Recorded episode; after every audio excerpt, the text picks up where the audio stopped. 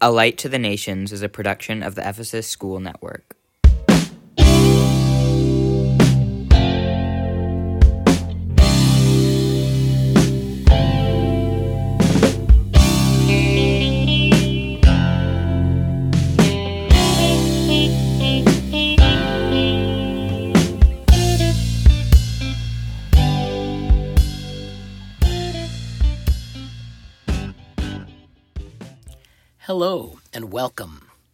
You are listening to A Light to the Nations.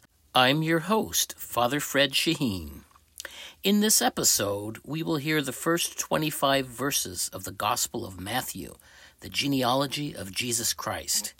In the lectionary of the Church, this Gospel is heard on the Sunday before the Feast of the Nativity. As we hear this text, we want to take note of how Matthew uses numbers and sequencing to connect the birth of Jesus to the Sabbath year and the Jubilee year from Leviticus. Let's begin. The book of the genealogy of Jesus Christ, the son of David, the son of Abraham. Abraham begot Isaac, Isaac begot Jacob, and Jacob begot Judah and his brothers. Judah begot Perez and Zerah by Tamar. Perez begot Hezron, and Hezron begot Ram. Ram begot Amminadab, Amminadab begot Nahshon, and Nahshon begot Salmon. Salmon begot Boaz by Rahab, Boaz begot Obed by Ruth, Obed begot Jesse, and Jesse begot David the king. David the king begot Solomon by her who had been the wife of Uriah. Solomon begot Rehoboam, Rehoboam begot Abijah, and Abijah begot Asa. Asa begot Jehoshaphat, Jehoshaphat begot Joram, and Joram begot Uzziah. Uzziah begot Jotham, Jotham begot Ahaz, and Ahaz begot Hezekiah. Hezekiah begot Manasseh, Manasseh begot Amon, and Amon begot Josiah. Josiah begot Jeconiah and his brothers about the time they were carried away to Babylon. And after they were brought to Babylon, Jeconiah begot Shealtiel, and Shealtiel begot Zerubbabel. Zerubbabel begot Abiud, Abiud begot Eliakim, and Eliakim begot Azor. Azor begot Zadok, and Zadok begot Akim, and Akim begot Eliud. Eliud begot Eleazar, Eleazar begot Matthan, and Matthan begot Jacob. And Jacob begot Joseph, the husband of Mary, of whom was born Jesus, who is called Christ. So all the generations from Abraham to David are fourteen generations. From David until the captivity in Babylon are fourteen generations, and from the captivity in Babylon until the Christ are fourteen generations. Now the birth of Jesus Christ was as follows. After his mother Mary was betrothed to Joseph, before they came together, she was found with child of the Holy Spirit. Then Joseph, her husband, being a just man, and not wanting to make her a public example, was minded to put her away secretly. But while he thought about these things, behold, an angel of the Lord appeared to him in a dream, saying, Joseph, son of David, do not be afraid to take to you Mary your wife for that which is conceived in her is of the Holy Spirit. And she will bring forth a son, and you shall call his name Jesus, for he will save his people from their sins. So all this was done that it might be fulfilled which was spoken by the Lord through the prophet, saying, Behold, the virgin shall be with child and bear a son, and they shall call his name Emmanuel, which is translated God with us. Then Joseph, being aroused from sleep, did as the angel of the Lord commanded him, and took to him his wife, and did not know her till she had brought forth her firstborn son, and he called his name Jesus. In this passage, the names in the genealogy are grouped in three sets of fourteen. Since the text itself draws our attention to this, we should consider those numbers and their significance. In the Bible, three represents divine fullness, while seven, being the sum of three and four, combines that divine fullness with the four directions of the created order and thus represents the fullness of the divine order in creation. This last point is of particular interest in our understanding of this passage. How will God go about implementing His plan against the backdrop of everything He made, in particular human beings, and how they multiply through procreation? We will see that in just a moment. First, though, when we look at the specific way the numbers are arranged, we see that the three sets of 14 generations which preceded the birth of Jesus is equivalent to six sets of seven, which means that what follows would make the seventh set of sevens. This pattern calls to mind what we hear in the Torah about the Jubilee year. Let's hear Leviticus chapter 25, verses 8 through 12. And you shall count seven Sabbaths of years for yourself, seven times seven years, and the time of the seven Sabbaths of years shall be to you forty nine years. Then you shall cause the trumpet of the Jubilee to sound on the tenth day of the seventh month. On the day of atonement you shall make the trumpet to sound throughout all your land. And you shall consecrate the fiftieth year, and proclaim liberty throughout all the land to all its inhabitants. It shall be a jubilee for you, and each of you shall return to his possession, and each of you shall return to his family. That fiftieth year shall be a jubilee to you. In it you shall neither sow nor reap what grows of its own accord, nor gather the grapes of your untended vine, for it is the jubilee. It shall be holy to you. You shall eat its produce from the field. So the Jubilee, the fiftieth year, is celebrated after seven cycles of seven years. Prior to the Lord's instruction to Moses regarding the Jubilee year, he instructs him on those seven year periods, in each of which the earth itself is commanded to keep a Sabbath to the Lord. Let's hear those verses which preceded the instruction on the Jubilee Leviticus 25, verses 3 through 7. Six years you shall sow your field, and six years you shall prune your vineyard and gather its fruit. But in the seventh year there shall be a Sabbath of solemn rest for the land, a Sabbath to the Lord. You shall neither sow your field nor prune your vineyard. What grows of its own accord of your harvest you shall not reap, nor gather the grapes of your untended vine, for it is a year of rest for the land.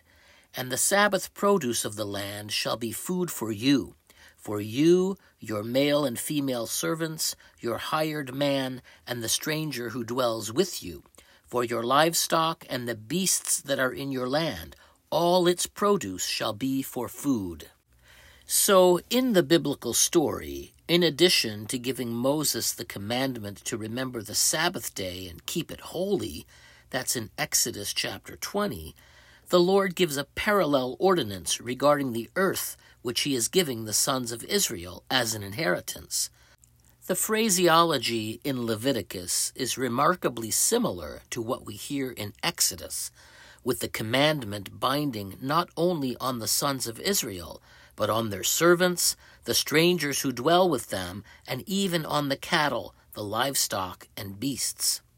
In the case of the earth keeping a Sabbath rest after six years of sowing, harvesting, and pruning, the text stresses that what the earth produces during the seventh year will be food for all, human beings and animals alike. This echoes what we hear in the last verses of the first chapter of Genesis. And God said, See, I have given you every herb that yields seed which is on the face of all the earth, and every tree whose fruit yields seed. To you it shall be for food also to every beast of the earth, to every bird of the air, and to everything that creeps on the earth, in which there is life, I have given every green herb for food. And it was so. Then God saw everything he had made, and indeed it was very good. So the evening and the morning were the sixth day. That's Genesis 1, verses 29 through 31. Hearing Leviticus and recalling Genesis, we understand that in the Sabbath year, the earth returns to the way it was when God created it, when he saw everything he made, and indeed it was very good. Literarily, the text of Matthew also draws a strong connection to Genesis. These two books are the first books of the Old Testament and the New Testament, respectively. A more accurate rendering of Matthew chapter 1 verse 1 would be the book of the Genesis of Jesus Christ, the son of David, the son of Abraham, which corresponds to the wording of both Genesis 2 4 in the Septuagint and Genesis 5 1. In the former, we hear, This is the book of the Genesis of the heavens and the earth when they were created, in the day that the Lord God made the earth and the heavens. Significantly, verse 5 of chapter 2 adds the stress that this was before any plant of the field was in the earth and before any herb of the field had grown, which is to say, the earth wasn't yet functioning as that source of sustenance for both humans and animals that God said it would at the end of chapter 1.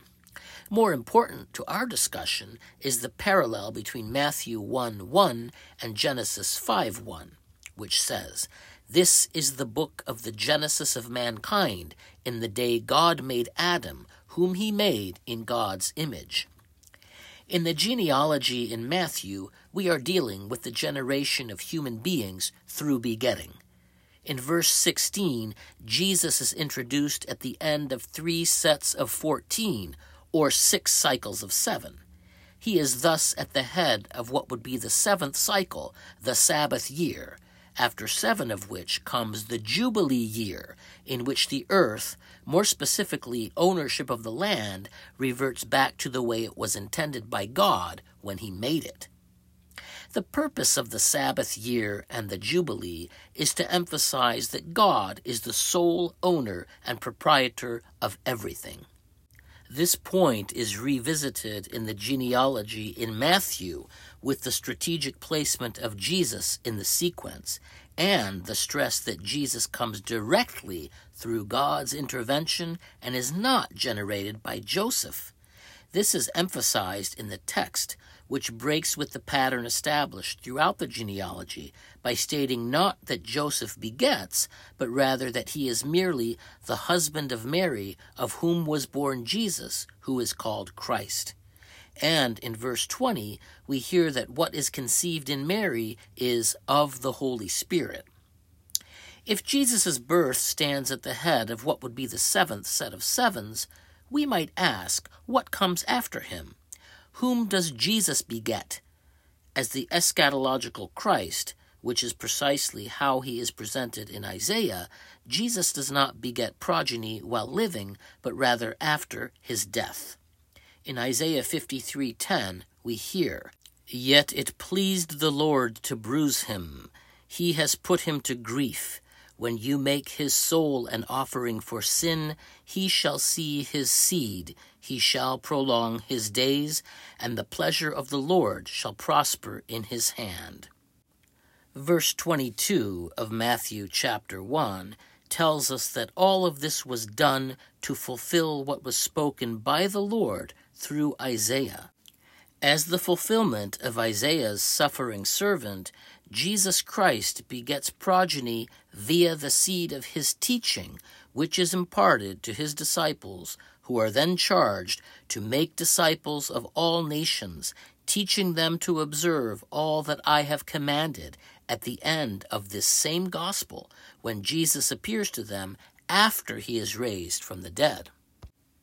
Another question we might wonder is if Matthew were connecting Jesus' birth to the Sabbath year and the beginning of the Jubilee, why would he opt for arranging the names in three sets of 14 instead of the more obvious six sets of seven?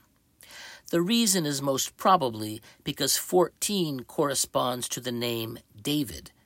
By that, I mean that in Hebrew, the numeric value of the three consonants which make up the name Dawood Dalet, while Dalet, which is translated David, add up to 14. Thus, David pervades the genealogy as a point of reference. Although Jesus' birth is traced through the line of David, making him his son, David the king failed as the chosen of God. In Matthew, the genealogy tells us specifically that David begot Solomon by her who had been the wife of Uriah, emphasizing the king's double sin of adultery and murder. Jesus Christ is also introduced by Matthew as the son of Abraham, and his birth is traced through both Abraham and David. It is to the sons of Israel, the offspring of Abraham, the ones who were freed from slavery in Egypt by the Lord and then scattered abroad by the Lord when they sinned, it is to them that Moses delivered the Lord's ordinance to remember the Sabbath day and keep it holy, and also the ordinances concerning the Sabbath year and Jubilee year. In both of those years, when the Lord commanded the people that they should not sow their field nor prune their vineyard, he assured them that the earth would produce by itself food for them, their servants, the aliens who dwell with them, their cattle, and the wild animals. In verses 20 to 22 of Leviticus 25, we hear more specifically how the earth will yield its produce and how they will eat their fill. And if you say, What shall we eat in the seventh year, since we shall not sow nor gather in our produce? Then I will command my blessing on you in the sixth year, and it will bring forth produce enough for three years, and you shall sow in the eighth year, and eat old produce until the ninth year. Until its produce comes in, you shall eat of the old harvest. All of this is to say that it is the Lord who will ultimately provide for them. The Jubilee year is celebrated in spite of the sinful behavior of the sons of Israel and exclusively through the gracious intervention of God. In the same way, Jesus appears not through the generation of sinful human beings, but directly from God. In Matthew, the genealogy marks the second set of names by the deportation to Babylon, underscoring not only the people and their sin, but their punishment by God, who scattered them in exile. In the case of Jesus, the angel of the Lord tells Joseph in a dream that he is to call the name of the child to be born of Mary Jesus because he will save his people from their sins. And this concludes episode 32 of A Light to the Nations. I hope you've enjoyed listening, and I look forward to meeting you again in 2024. Thanks for listening.